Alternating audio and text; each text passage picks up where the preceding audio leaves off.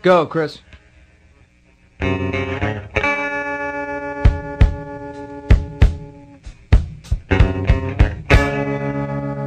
Goodbye, my friend, it's hard to die.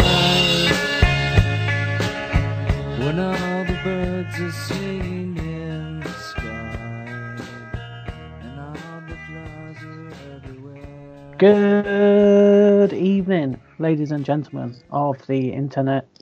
Welcome to the podcast Love the Graps. My name's Chris. I am on the line with Alan. Hello. There he is. That's Alan. That's the noise Alan makes. Yes. And um, and this is podcast Love the Graps. It's a wrestling podcast. Just so that you're not confused, just so that you haven't like tuned in expecting to hear a podcast about I don't know what are other podcasts about true crime Yeah. Grapes. Love the grapes. Love the grapes, yeah. Or Yeah, uh, one. you weren't you didn't get those American guys who were doing the We Love the Graps podcast. Look, we met one of those guys. He was nice. I wasn't slagging him off. I was just saying you might have been expecting that podcast. Yeah. Although we are a wrestling podcast, uh, Mm. but not in the top 152 UK wrestling podcasts. Well, I was thinking about this. So uh, Alan discovered that there was some sort of uh, chart, which I assume is is based somehow off of i- iTunes. Yeah, that's the Apple chart. And the, the Yeah. reason I discovered it is because Schadenfreude, or Mm. more specifically the Dirty Wolf, was crowing about their number two position in said chart. Yeah. Um, I don't know whether we are classified as a wrestling podcast on there Ah, right. because I think wrestling was a um, genre that they introduced after I registered with uh, right. Right. with the podcast, the Apple Podcasts thing. Yeah. Um, and I haven't gone back in and altered it. Yeah, because it, it did seem a bit weird that because when I checked, there were there were only 151, and that's quite an arbitrary number Mm, um, for us not to make the top 151. yeah, Um, but I mean, it's a good thing that you haven't classified us as a wrestling podcast because it just gives the others a chance. yeah. Actually, you know, I mean, I think that we're probably the the worst wrestling podcast, but probably the best podcast. Right. So, um, you know, take that for what it's worth.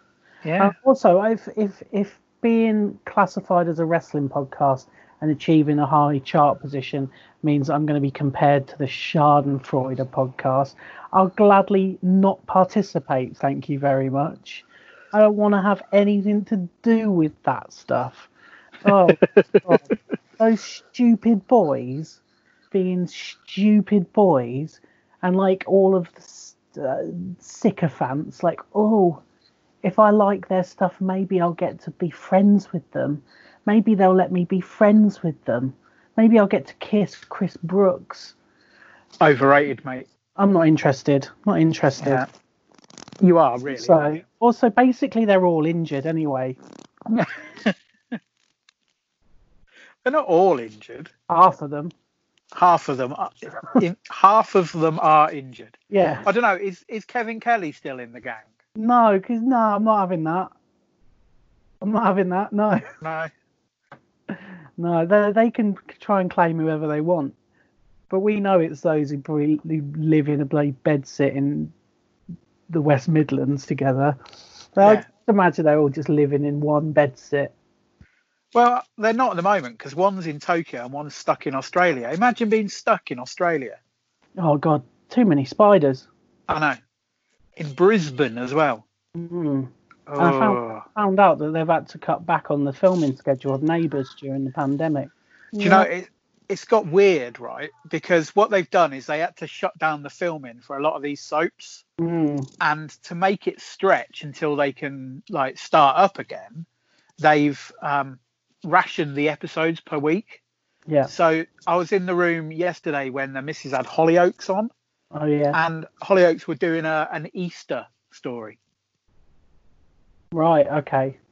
Yeah, it's like so- it's been nearly three weeks since Easter. It's like we've um we've ended up with a weird time shift. yeah, Um, um, and still still no coronavirus. well, some somebody suggested this for wrestling the other day, but I think maybe what they should do is just take a bunch of old footage Yeah. and re-edit it, re-edit it to make new storylines.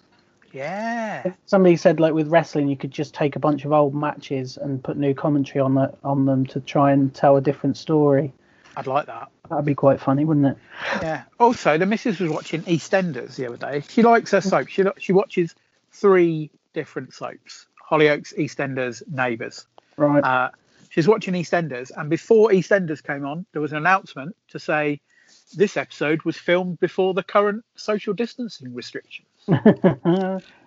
It's like so. There's somebody watching that, picking it up, and going, "Phil, Phil Mitchell's breaking restrictions. Phil, Phil Mitchell's he's not observing social distancing." when Phil went right up to that guy and breathed right in his face I know. as an act of terrorism. Well, I mean, it is at the best of times, let alone in these uh these new dark times that we live in. I mean, that's that's one of the weird things now, isn't it? It's like everything that we watch has become a period piece because we can't relate. I can't relate anymore. I can't relate. Everything, everything's from the before times. Yeah, I can't relate to the Avengers because they're all standing so close to each other. I can't. I can't relate to Pride and Prejudice because I saw that one man take that woman's hand in his. Like, I just, I, you know, it's from a foreign foreign land, a galaxy far, far away. So have you have you seen that picture doing the rounds of uh, the, there's some doctors and nurses walking down a hospital corridor, and there's super superheroes either side, kind of bowing before them right? as if to say like these are the real superheroes. Yeah. And it's like it's bullshit on so many levels because Iron Man's there, right? Yeah. Tony Stark would have cured the coronavirus by now. Just Well, I, totally. don't. I mean, he is a capitalist. Maybe he would. But also, Doctor. Manhattan's there.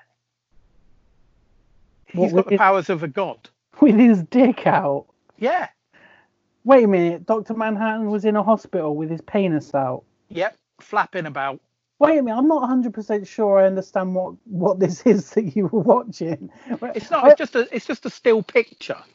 Oh, I assumed this was like a little like video in a hospital where some people are dressed up as superheroes Oh no. to, to give a round of applause to everyone, and that there was somebody who'd painted themselves blue with their dick out. I mean, there should be. I'm turning. We're turning into Schadenfreude. Ah. oh, how anyway, wrestling. Um, I mean, just the last point on that. It's weird that people are calling that everybody superheroes, isn't it? Yeah. Like they shouldn't. It. the- These are this these people's jobs. They they shouldn't be thought. They shouldn't be expected to put their life at risk No. for everybody. else. They should have all of the support that they need to do their job safely. But unfortunately, um, it's a little bit more complicated than that, isn't it? Well, slightly. Anyway. Slightly. Yes, let's let's do the wrestling thing. Yeah. So um, we had episode 150 last week. Yeah. Um, nice long episode, lots of questions. Um, we asked for questions, and people sent them in. And the very first person to send a question in, hmm um, and I think we mentioned it on a podcast before that she'd sent one in, um, and then uh, was Meg Hewitt, and then I forgot to add it to the list of questions Yeah, yeah, yeah. Um, it's your fault. and felt really bad about it. So what I thought we'd do is consider this um, a, an appendix to episode 150 Yeah, because we're going to answer Meg's question before we get on to anything else. yeah, yeah. Let's do it. I'm gonna give it Yeah. 45 minutes. Oh, cool. Yeah. So um, Meg's question was, uh, does the placement of matches on a card matter? And she was particularly annoyed that the um, the the women's title matches at WrestleMania uh, were so early in the cards on their respective days. Mm. Um, so what do you reckon? Oh, I mean, there are there are different answers to this. There are a few different things to sort of consider. Um, I think it does matter in terms of like it definitely does matter in different in a, in a bunch of different ways. It matters. Um, when it comes to women's wrestling, it's particularly loaded, isn't it? Like, and we Yeah. know that because it's been a constant like point of debate and ridicule in a lot of ways, um, both for WWE, but more relevantly to a lot of the people who listen to this podcast or f- who frequent the Facebook group. Um, we're talking about progress wrestling. Um, and Yeah. their, their tendency to always place the women's match second on the card. Um, now, I think it matters more for women's wrestling when you are a company that is has still got a lot of work to do to establish your women's divisions, Yeah. or or you know a lot of scrutiny upon you. So WWE obviously have done loads to establish their women's division over the past few years. Um, you know, the a women's match headlined WrestleMania last year. Um, but they will never not be under the microscope for the for their women's division. I mean, I, I've got my own sort of criticisms of it, having watched a tiny little bit of their product recently. Hmm. Um, does does it does it completely matter? No, so long as like they're placing enough importance on it. WrestleMania is a bit of a weird one because being first doesn't necessarily mean you're like the match that is thought least of. No. Um, that's why the that's why the position of second on the card I think is the one that, that holds a lot of um, gets a lot of scorn. Yeah, I think there's there's two things at play here. There's th- whether you're looking at cards in a traditional manner, or whether you're looking at what has become the kind of the new normal. Um, and I don't mean staying in your house and going out wearing a mask because that's the new normal now. Mhm. Um, but traditionally, a card was built, and so you would start with the lowest stature wrestlers on the card, um, and then gradually build to your to your heavyweight title, um, which would be the the main event. Um, and the idea was that as the card went on, it got gradually more important, and which Japan which mir- still know, do. and that mirrors the way sporting event similar style sporting events are presented. Yeah. So like a box Um, card will be presented like that. Um, you know, fight combat sports would tend to be uh, presented in that way. Yeah, and also um, kind of comedy and um, gigs, um, music gigs. So you know you'll have the the lesser stature acts go on first, building up, especially at festivals, um, to your to your main event as your headliners at the festival. Um, but somewhere around there, uh, in in the the recent history of wrestling, um, it changed. So wrestling became less um, less concerned with building a card. Although there are still some people do. As I say, in Japan, it's still something that's done. In Mexico, um, largely, it's still something that's done. And there are still some places in the US um, that do it. Um, but now you have things like your hot opener and your first half main event.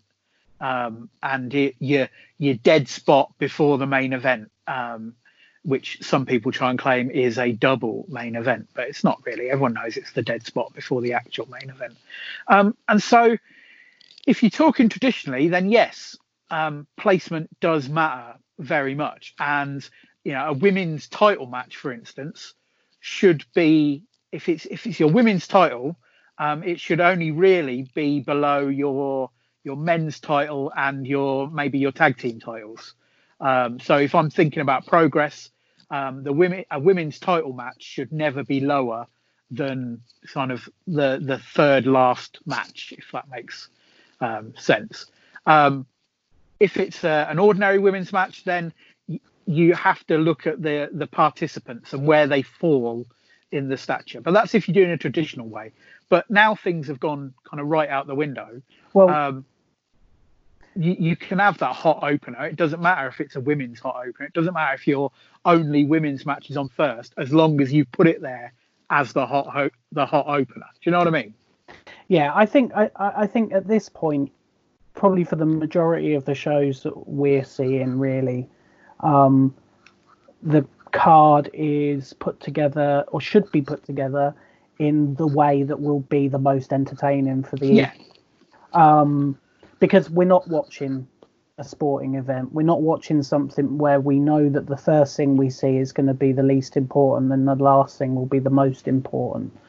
Um, I, I, I would say, as you know, from a position of some experience of putting together cards, um, I would always intend for whatever goes last to be the thing that is perceived to be the most important generally that should be a title match or the the champion.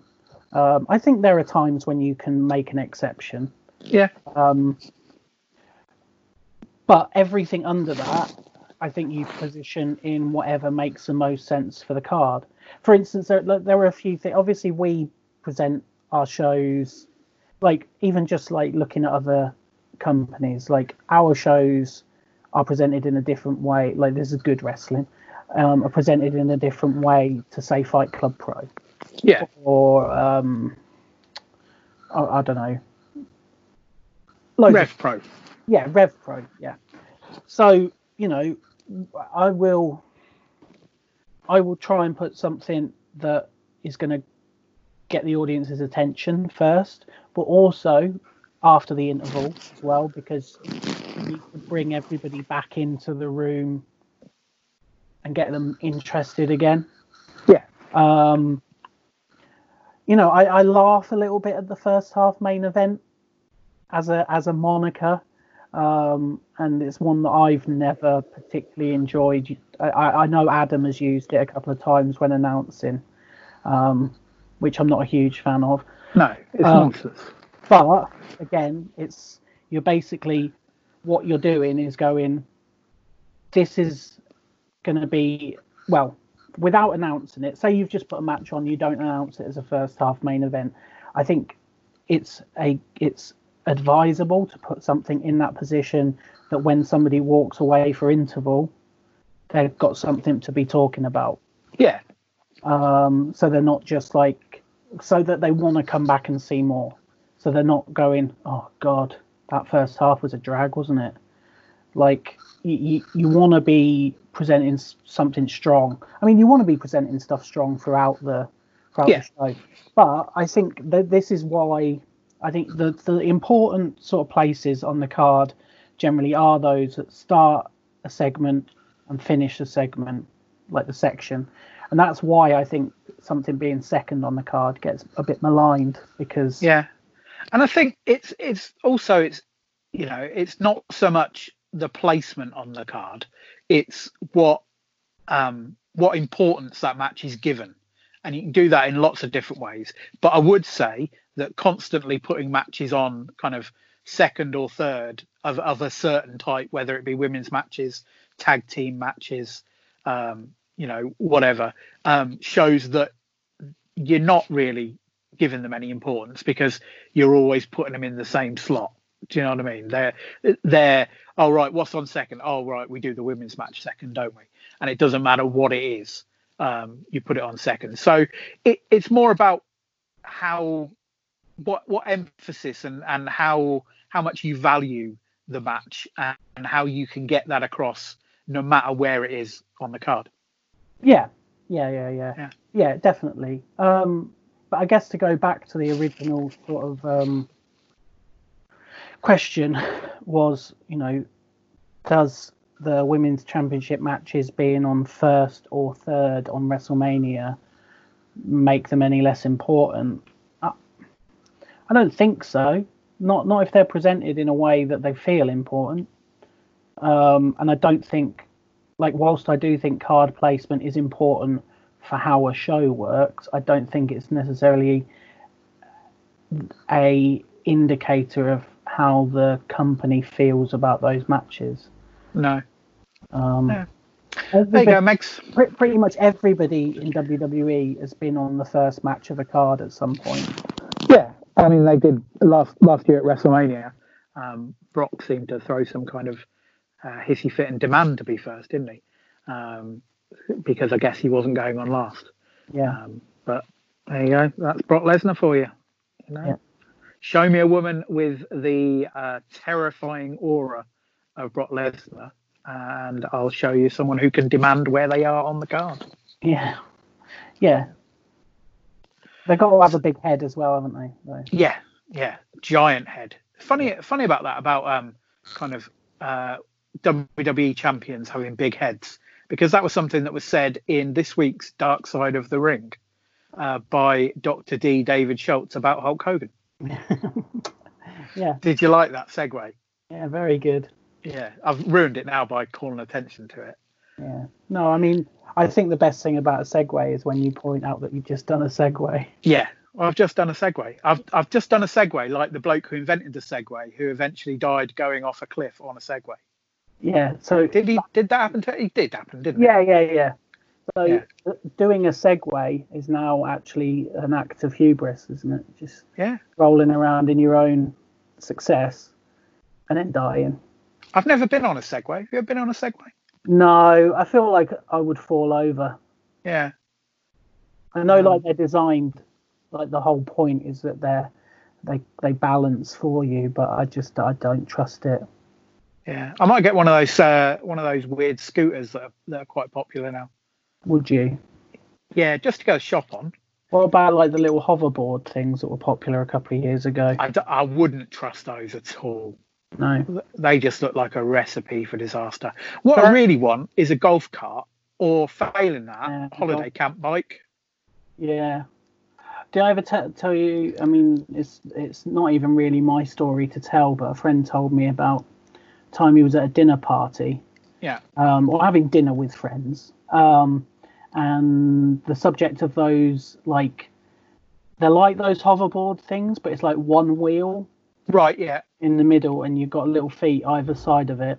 Yeah. And he was like, "Oh God, I see somebody on those, one of those every day on my way to work, and at, it is the most obnoxious thing I've ever seen.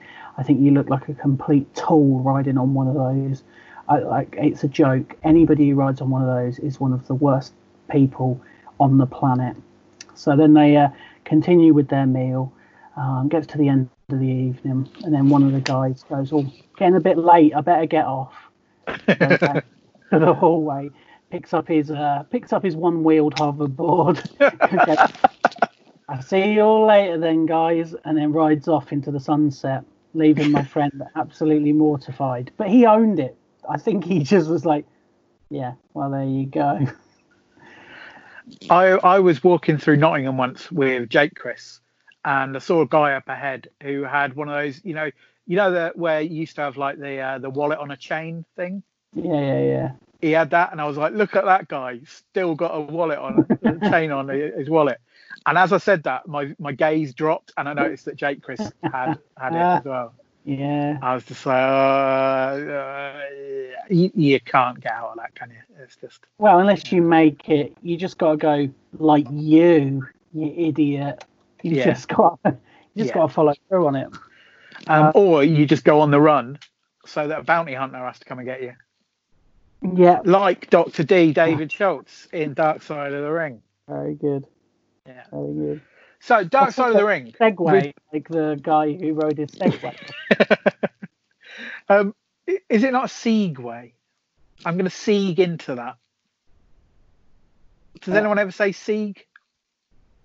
um, Nazis, but they guess. it up with something else. Uh, um, so yeah, Dark Side of the Ring. We we started off That's another segue, actually. this year. You what? That was another segue. Oh yeah, we'll talk about that in a bit. Yeah. yeah. Um, Dark Side of the Ring. We started off with the the two part Benoit um, misery fest. mm-hmm. Um, and then we we got um, New Jack, which was wasn't so miserable. Only had attempted murder in it instead of actual murder. Um, then we got Brawl for All. Yeah. Uh, then there was the Jimmy Snuka one. Um, did you watch that one? I haven't watched either of those last two. No, I didn't watch the Jimmy Snuka one because, like, I mean, what can you say without implicating Vince McMahon in a murder, or at least in covering up a murder Well, and that's it. while he's still alive? It's all there's all it's all far too contentious, isn't it? Yeah, I mean, when he's dead, you can say what you like about him. You can't libel the dead. No. Um, so I look forward to that. In fact, if he dies in the next couple of weeks, we might get the whole of season three of Dark Side of the Ring just on Vince McMahon. Yeah, true. We, you know, there's so many episodes they could do. And then they did Dino Bravo. I watched the Dino Bravo one. It was quite fun, um, considering it was about a man's murder at the hands of organised crime. Um, Right. But it was nice to see kind of like Dino Bravo's pre uh, WWF career, um, which was, you know, stuff I'd not really seen a lot of. Um, and also his daughter's quite hot as well. Um, I mean, it's sad that she was left without a father, but she grew up quite hot, apparently. Um, and then this week's was about Dr. D, David Schultz. Um, now, I think we joked about Brawl for All being quite a slight subject for a Dark Side of the Ring. They might have topped it with this one. Yeah.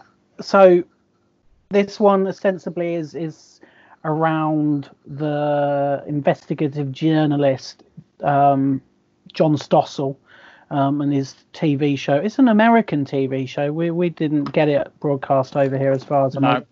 we had Roger Cook. Called 60 Minutes. Do you know what? I reckon Roger Cook could have held his own.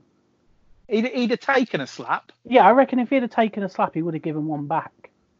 I mean, Roger Cook had guns pulled on him. Yeah. Roger Cook's not going to like crawl off up the bloody hallway.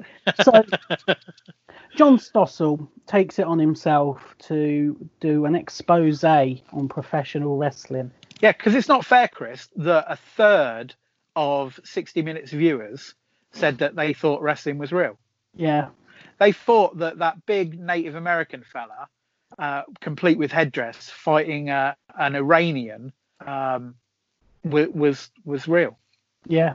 They thought that the Ultimate Warrior really was the Ultimate Warrior. Yeah, the final one. Yeah, I mean this was pre Ultimate Warrior. It was. Um, yeah, so we John Stossel sets out to expose professional wrestling, and in order to do so, he looks to recruit professional wrestlers to his cause. Um, he uh, he managed to get one guy on his side. Yeah, Eddie Mansfield, in in many ways, the proto David Starr. um, because Eddie Mansfield agreed to expose the business, but he did it because he said that the boys weren't getting fair payoffs from the promoters, Yeah, and he, he'd been blackballed from the business because he refused to give some of his wage back to the promoter, which was a bit confusing yeah. because yeah, it, yeah. surely it came from the promoter in the first place. Well, I was wondering about that. Like, is he saying, like, where is he saying that twenty percent needed to go? Like back to, like, maybe it was back to the person who trained him or something. I, get, I don't know yet, but it, it wasn't clear. No, but, but basically, yeah, he he tried to paint himself as some sort of Robin Hood figure, but like, I don't know, don't know whether I completely bought it. No, I mean Uh, I quite like the Continental Lover character that he had. Yeah. Bought, I bought that. Well, the problem with all these characters is that they're all like really southern, Yeah, and like like when you've got like all these southern guys trying to play like international playboys or whatever, you're like, nah, I can't. Looking back on it, I'm not sure I'm convinced. no. Um, So yeah, Eddie Mansfield agreed to expose the business for John Stossel, um, and he thought that he, he'd show John Stossel a few moves, um, and and do you know what? He made John Stossel look great. Yeah, yeah, yeah. John Stossel, I think, probably could have had a career in the early 2000s BritWres scene. yeah. Um, he showed him how to blade horribly. Yeah, yeah. like just when, like, when I just sat there, just slices up his head. yeah, Just- like a five inch cut in the middle of his forehead. Yeah, um, and then tries to get a tiny bit about how the boys are, are not paid well. Um, but that not not a lot of his uh, his workers' rights spiel made it into the final program. no. Um, and then John Stossel dis- decided that he needed he needed something else, um, and so he he decided to go to a, a live WWF event at Madison Square Garden Mhm. um, and uh, sort of interview a few of the wrestlers. And he interviewed uh, Shaky Baby, the Iron Sheik. yeah, Um, I don't know what he got out of that. No. No, I'd, I'd have liked to have seen that. Yeah. And then uh, Vince McMahon said to uh, one of the WWF's top heels at the time, uh, Dr. D, David Schultz. What does the D stand for? David. Dr. Dr. David David Schultz. Yeah. Um, I mean, I, d- I don't know what it stands for. I suppose it can stand for anything you want, like Well, like the T is- in Tipton. It it probably have to be like something really outlandish or something like kind of a bit embarrassing. Maybe it's like Deirdre or something like that. Right? Yeah. That's why I I like to go by my middle name actually, um, David. So Yeah. Um, so he Vince McMahon asked uh, Dr. Dr. D David Schultz to speak to John Stossel, um, and more or less told him to kind of like. I mean, did he tell him to, to whack him pretty much? I reckon. But yeah, anyway, yeah, John Stossel said, I, I need to ask you the question. And David Schultz like, the question? It's like it was like, oh, here it's coming. And uh, asked him if he if wrestling's fake. At which point he got a smack round the ear. yeah, he got a slap. Um, and then uh, he got back up and got another slap. Yeah, Um, because uh, David Schultz said that his dad had told him that if if you knock someone down and they get back up, you have to knock them down again. Probably not the advice to to to give about a, a ninety pound weakling TV reporter. on camera. No. Um, yeah, and then John Stossel kind of kind of went off, and that was the beginning of the end for for Doctor D. David Schultz, and, and that was essentially what what this whole episode was about. The fact that David Schultz slapped John Stossel uh, twice. Yeah, it was weird because like it was kind of it. The episode kind of began about like this expose of wrestling, and then like that was like the first fifteen minutes, and then the rest of it was about how David Schultz thought like, oh, I should have stuck around. I would have been a bigger star if they'd have just like backed me up, but they didn't. Oh, and then I went to Japan and they made me do it again. Um, which which obviously like you go to Japan, they're gonna make you do that. Yeah, Like, that's like that's just the way it is. If he'd have gone to Mexico, it would have been the same thing. He'd have been slapping reporters every single day if he'd have gone to Mexico. yeah. So the timelines were all over the place in this because it like I full cards on the table here. I love Doctor D. David Schultz, um, not as a human being because I've no doubt he's a terrible human being, um, but as a heel in wrestling. Um, one of my first kind of big fandoms in wrestling was part of a group called Real in Memphis. Um, and we we used to love watching uh, 1980s Memphis and Dr. David Schultz had two uh, specific runs in in Memphis, um, very memorable, and he he, he was he, he could have been one of the, the top heels in the the kind of the nationwide expanding WWF. So I can I can get that, um, but yeah, the timeline was all over the place. So this um, incident uh, occurred in December of 1984, um, and then the show aired in February 1985 and then there was a further incident with um, Mr. T, um, which perhaps we'll talk a little bit about in a minute, um, in April 1985. And then David Schultz was fired in April 1985. Mhm. And then he went to Japan. And then he, he did the the recreation of the uh, the the event in Japan. yeah, Um, and uh, so it's a little bit all over the place. But yeah, he he basically um, he was in a lot of trouble uh, from uh, the John Stossel and his lawyer, uh, but he managed to get himself out of that. And uh, Vince McMahon wasn't too happy that he refused to take the blame for it. yeah. I mean, I I felt like I felt like it was all very quaint. Yeah, like you know we're in 2020 now. Um we're, we're so far away from anybody really thinking that wrestling was real. Um and in fact you know i think for a lot of people part of the enjoyment the understanding that it's not real. Yeah, um, so for somebody to like i mean i'm sure that there are wrestlers still around today who get annoyed if people call it fake because because there's a you know physically it's a physically demanding job yeah. um and this is the thing on on on uh, the Twitter machine today. I've seen a few wrestlers, um, wrestlers we would call friends, um, saying that that, you know David Schultz did nothing wrong. Um, and that's not so much that they still want to live in a world where wrestling is real, um, although I'm sure some of them would, um, and they they'd love that. But it it's a lack of respect that part of the the the understanding that wrestling isn't real is not going up to wrestlers and saying it's not real. And David Schultz didn't abide by that, and that's why he deserved to get the smack. Mm. You know, it was rude. Yeah, yeah. I mean, yeah, it was rude, and you know, like I've I've seen different people have different sort of takes on it, but the idea that like this man is essentially going out there trying to sort of take money away from these people, like there, there's no other like real.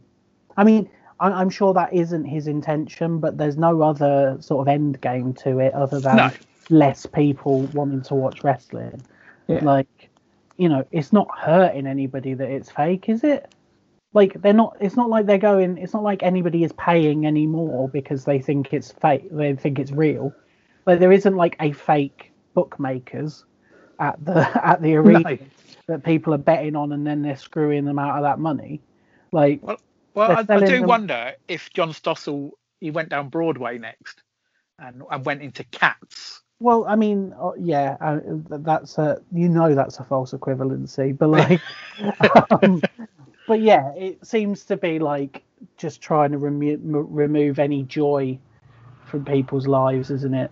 Yeah, um, which you know i guess when you're doing that sort of gotcha journalism like you are trying to find an angle where you you're upsetting the apple cart every single week um and it's weird So- because like he you know from what i understand he's a journalist that's been around for years has been doing this years and years and years this is this is probably a drop in the water for him he doesn't probably doesn't really care much beyond you know what happened at the time and the Yeah. immediate effect it had. Um, but because of the way wrestling is, um, it becomes a big sort of part of wrestling history. well, uh, he's he's turned into a massive dick. He's a libertarian now. Well, yeah, but, Um, that- so fuck that guy. but that's Americans, isn't it? I'm Yeah. sure, like you, I'm sure, I'm sure Dr. D. David Schultz um, might actually, you know, be worse than that. Like, I mean, you sent me a a promo a video um, earlier today with where you were saying it was brilliant. This is brilliant. It. And I watched it, and it was um, it was Randy Savage, but also da- David Schultz. It was mainly David Schultz um, wearing a t-shirt with a swastika on. Um, Not just so- a t-shirt with a swastika, Yeah. a Doctor D t-shirt. yeah, yeah, with a swastika. It's, it's official merchandise. Yeah, um, a t-shirt with a swastika on. He said that Jerry Lawler had AIDS, and he said that he was going to have sex with um, Bruiser Brody's wife in front of him. Yeah. Um, so, you know, if that's your hero, Alan, I don't know. What to say to you. Now, like the, the weird thing about that is that that clip. When when do you reckon that clip was from?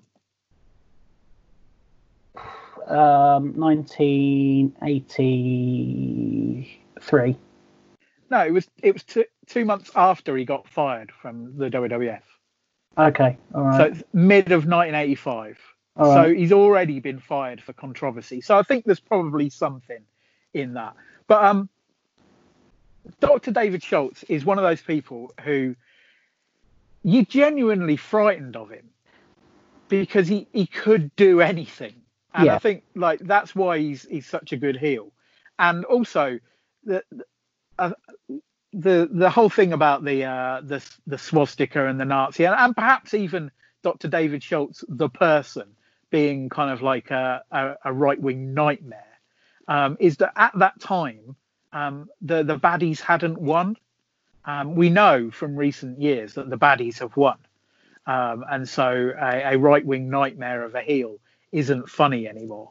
yeah, Um, but back then, uh, good old boy Jerry Lawler was uh, around to, to vanquish yeah, um, yeah. the evil, evil Nazi um, AIDS rumor starting uh, cuckolding uh, David Schultz. Yeah. Um, so I mean, he, he he did actually, as a point of information, um, he he had already um, cucked Bruiser Brody uh, and promised to do it to both Lawler's wife and girlfriend.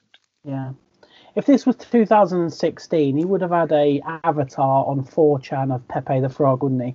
Like Yeah. he would have been the worst, the worst of the worst of the alt right.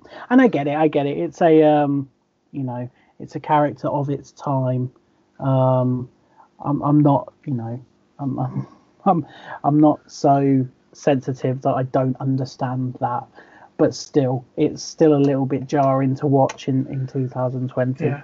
But then David Schultz, uh, he did get fired from WWF, probably more to do with the fact that he had a row with Mr. T, who was their golden goose at the time, Yeah. because it was around WrestleMania.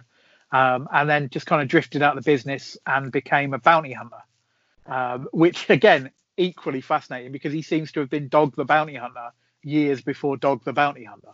No, the thing is, I just think all bounty hunters are like that. I think they're all just like that. Yeah. It's it's not it's not even remarkable that they are like Southern American with guns and Yeah. long hair. Like, it's just Um, what they're all like. I, I, thought it was quite interesting as well in in the show that uh, Eddie Mansfield said that as a result of um, taking part in that show, he got death threats um, Yeah. and had to leave Tennessee, um, which he, he got escorted by the FBI, and so he went to New York where they have no wrestling. Yeah, yeah, yeah. It And- was very weird. I think the implication there is that um, everybody's just a little bit smarter in New York. Yeah, um, they don't they know it's not real. When when John Stossel did his survey and found that a third of the wrestling audience thought that it was real, what he meant is that the southern third it was real. Do you know what though? Like I loved this episode because it was right up my street. It wasn't particularly about a tragedy. Uh, there was plenty of southern wrestling in it. Cornette was great in it because it's Cornette the historian, which is you know it, that's his strength when he's talking about how how wrestling used to be, not how wrestling should be now. Um, And I just thought it was it was a blast. And next week's looks like it'll be just as good. I, I thought this week was en- it was entertaining because it just was like rest wrestling dumb. Look at all the dumb shit. Like look at this idiot who thinks he's a superhero, a hero to all of the wrestlers because he's exposing that what they do is bullshit. And then look at this guy who also thinks he's a hero because he hit a journalist in their face. Like you're all morons, all of you, in just different ways. Um. So yeah. Um. What is Yeah. next week then? So next week is Herb Abrams UWF. Um, Okay. So Herb Abrams was this uh, guy who decided that he wanted to uh, have his own wrestling promotion, um, and just proceeded to piss away money um, in the the most hilarious way, and famously uh, on a, a radio show um, shouted, "Let's hear it for the Jews." Wow.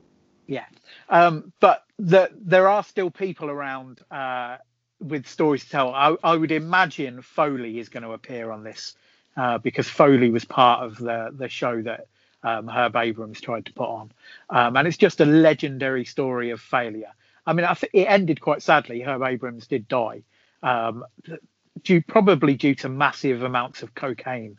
Um, again, you can't libel the dead, but I think I might be right on that. So that should be fun. And then it, it ends with uh, the the Road Warriors, um, which one of them died, but it will be a good ride getting there. And then uh, Owen Hart, which I don't think I'm going to watch. Yeah, yeah. I think that'll be a tough one. Yeah. Um, so I have been watching some wrestling as well as programs about wrestling.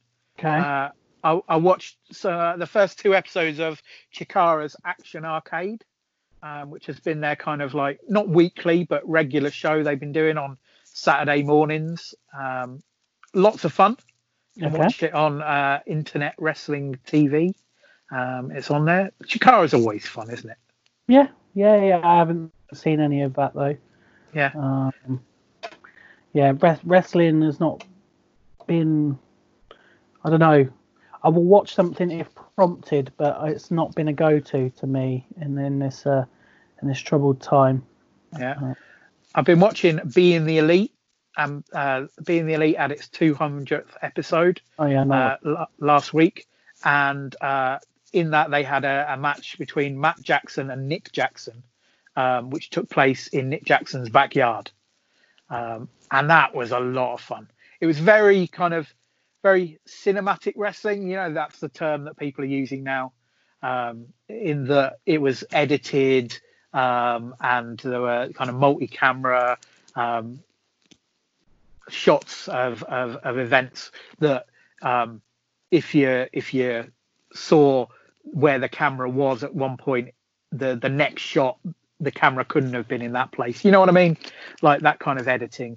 Uh, and there was this wonderful moment where uh, Matt Jackson gave Nick Jackson a Canadian destroyer off a diving board into a swimming pool. And I do you remember when we were watching that tournament of death and they did the uh, the trampoline of barbed wire? yeah, and my reaction to that was kind Yeah. of a um, I, I did the same watching this um, and then not only that but uh, matt jackson then had nick jackson floating on top of the pool with his arm draped over him and said come on ref and the ref jumped in and, and tried to count the three on the top of the water which um, i quite liked yeah. I, I think I, I remember seeing something similar to that in DDT as well. Yeah. So yeah, it was it was it was very good. So I've, I've been enjoying that. And then uh, as always, I've been watching AEW, and I've got to say, Chris, I'm getting to quite like this shows in a darkened room with with half a dozen people in the crowd. yeah, yeah. Yeah, I think it's the new normal. The new normal. Yeah, it's going to seem weird now to see shows with a crowd. Yeah, maybe, maybe you're right. Maybe you're right. Maybe we shouldn't bother. But No. um, yeah, I watched some of the AEW. I watched most of uh, this week's episode um, because you again prompted me to do so. Yeah, Um, and uh, yes, it's all right. It's all right. Like there's, it's not like I'm no. I don't feel like I'm having my intelligence insulted, so that's good.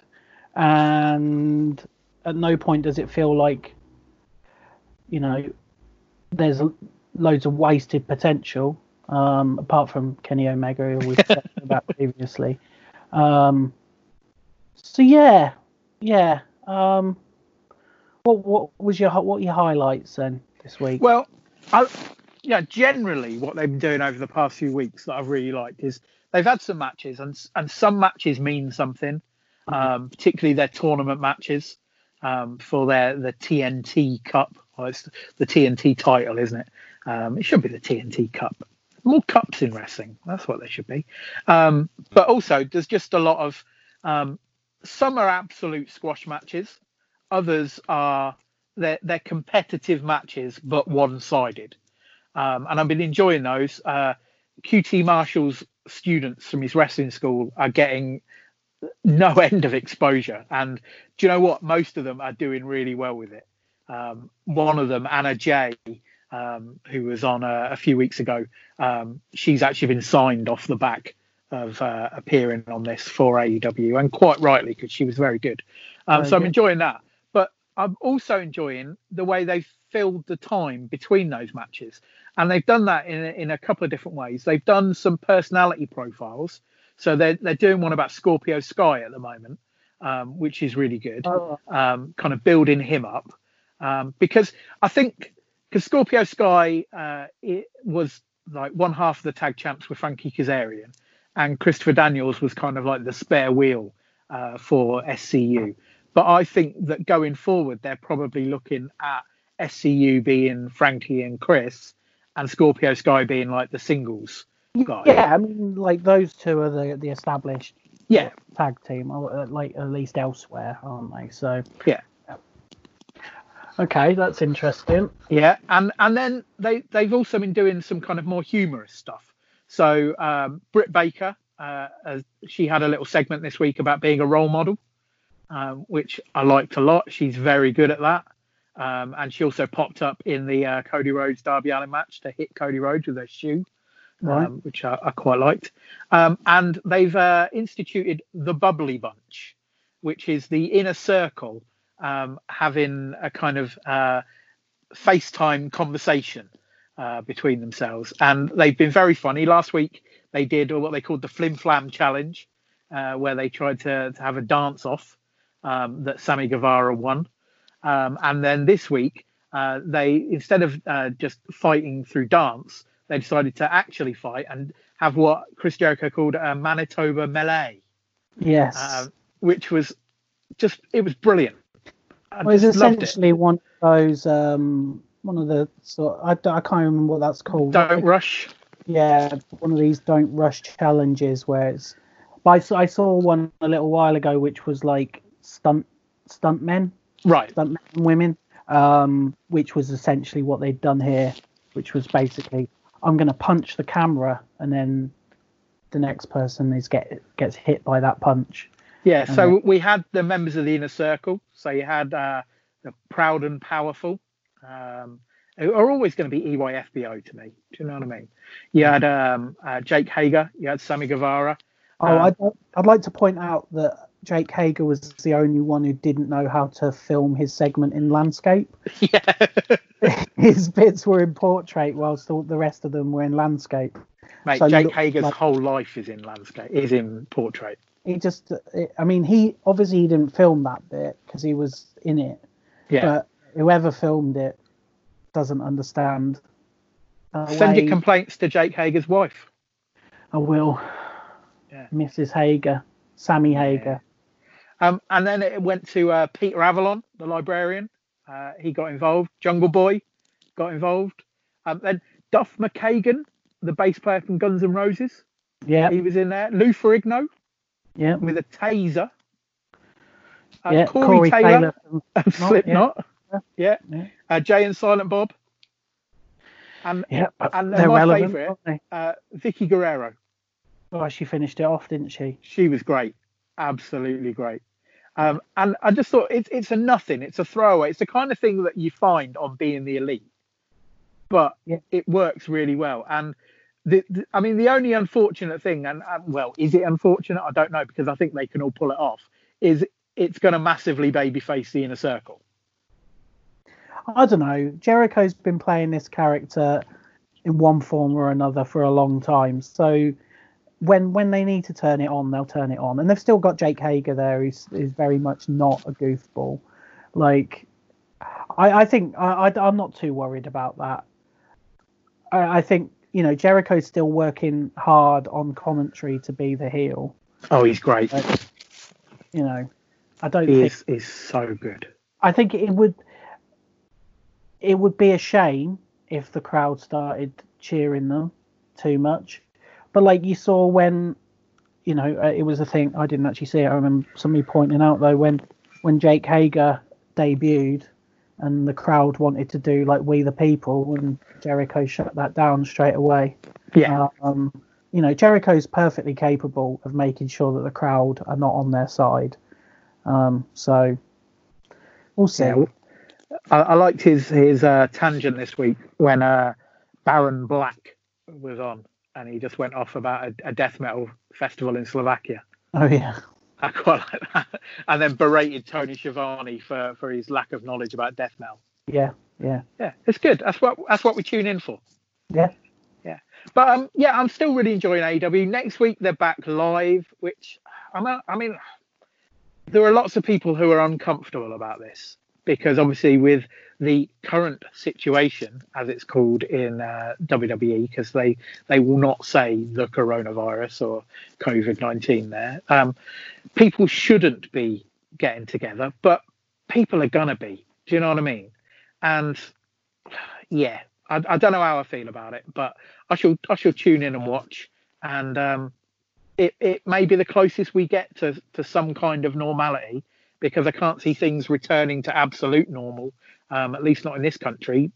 Maybe even not this year. I don't know. No, I mean I don't know what they mean by live though, because they could do the show that they're doing live. Yeah, I think that's it's not going to be an audience. No, right, okay. Um, so I don't, I don't see that there's a huge amount of difference to what they're already doing, right? No, uh, it's all to do with contracts with the TV companies, apparently, Yeah. and you know a certain amount of live programming, which is No, I- just I, I it's just mean, absolute bullshit. no, but I just mean like if you're concerned about them going live, then you should be just as concerned about them producing any TV.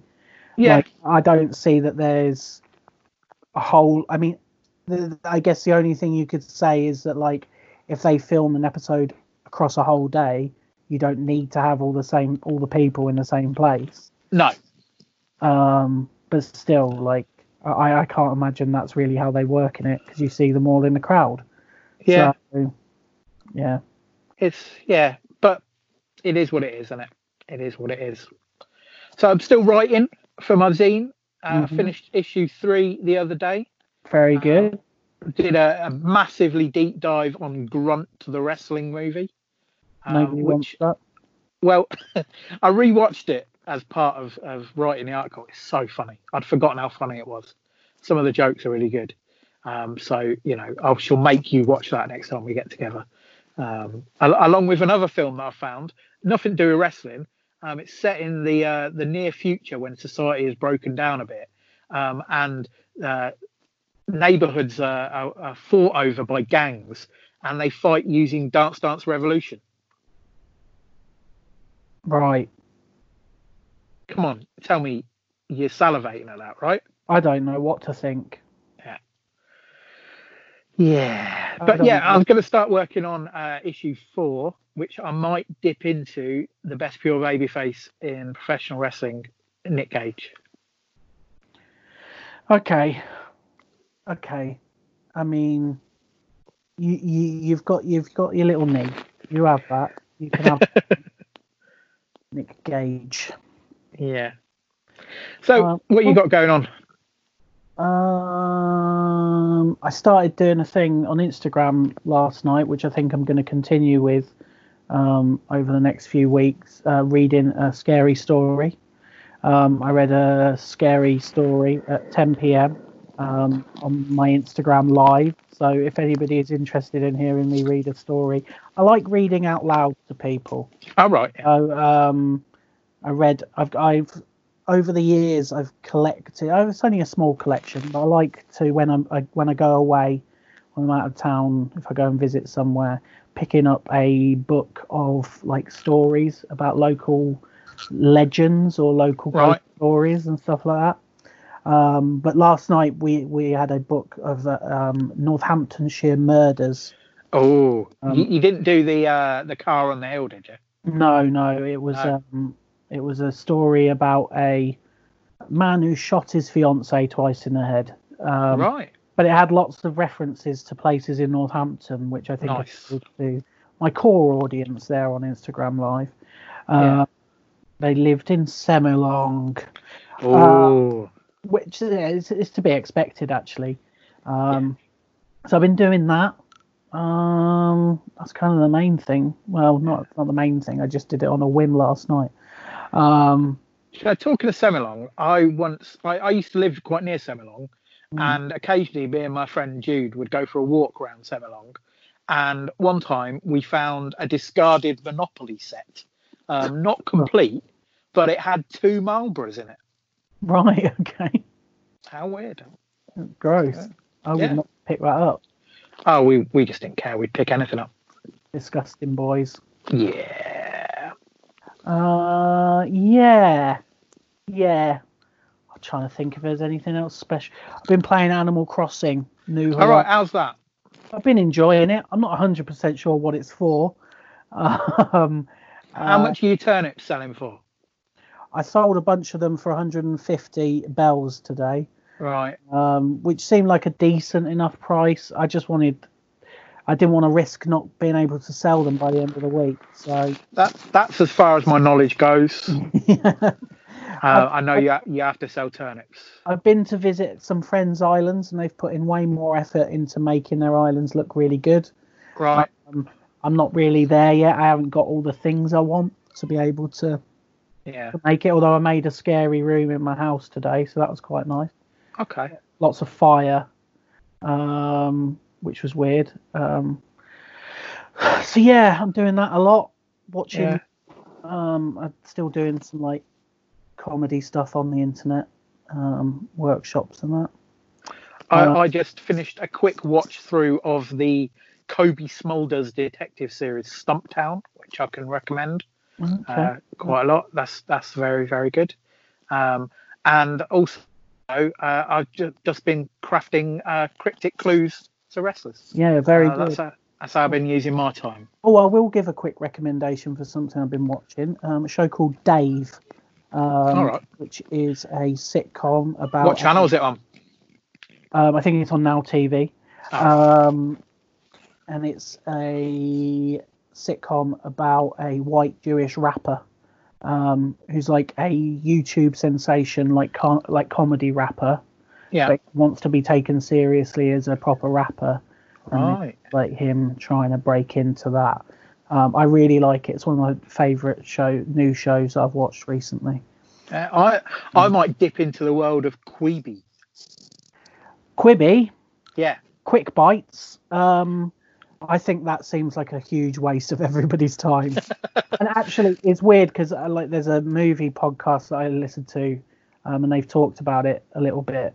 Um, and they made the point that this has become the worst possible time for them to have launched that because Well, it's, it's, an app designed. for commuting, isn't it? Yeah, it's designed for you to be able to watch on your phone while you're commuting. For those of you who don't know, this Quibi thing is like um, it's all supposed to be like short form, All under ten um, minutes. yeah, all under 10 minutes, all like little bits of entertainment. So you'll have like 10 minute long game show, or you'll have a movie that's been broken down into like 10 minute segments. It's like designed to be consumed that way.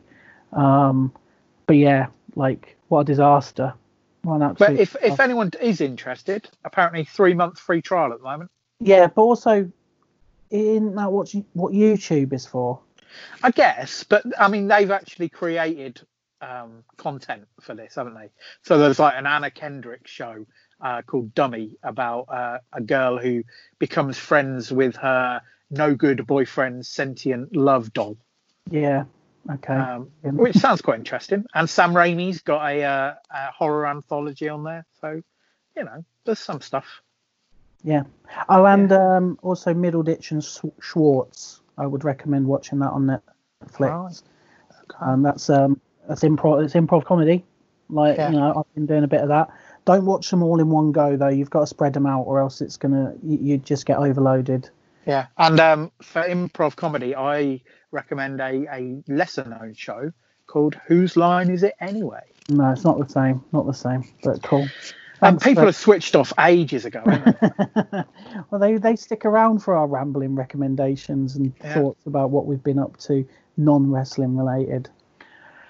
Oh, it is miserable here. It is chucking it down.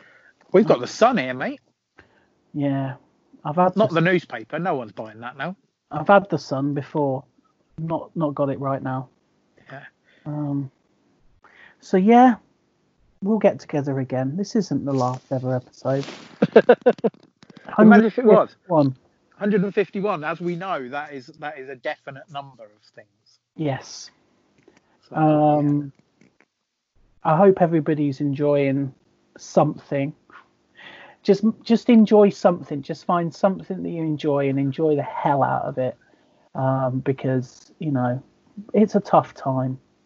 Um, also, it's my birthday next week, so if anybody wants my address to send me um, goods and, and services, uh, send a plumber around to help me out. Uh, that would be, um, you know, just hit me up. Um, but yeah, thanks for listening. Alan, have you got anything else you want to say? I have nothing else to say that won't make me an outcast from society. Okay, get on the internet, get on Facebook, go on and answer Alan's cryptic quiz clues. Um, tell us what you think about things. Um, there's lots of fun stuff happening on that Facebook group. It's a fun place to be sometimes. Um, unless you're Joe Atherton and you basically go on there just to air your grievances. um, I mean, that's that's cool too. That's cool too. Um, we can't all be happy about 14 years of gasoline. Um, but um, until next time, just go somewhere find a dark corner, grab a duvet, and hope for the best, and go to bed.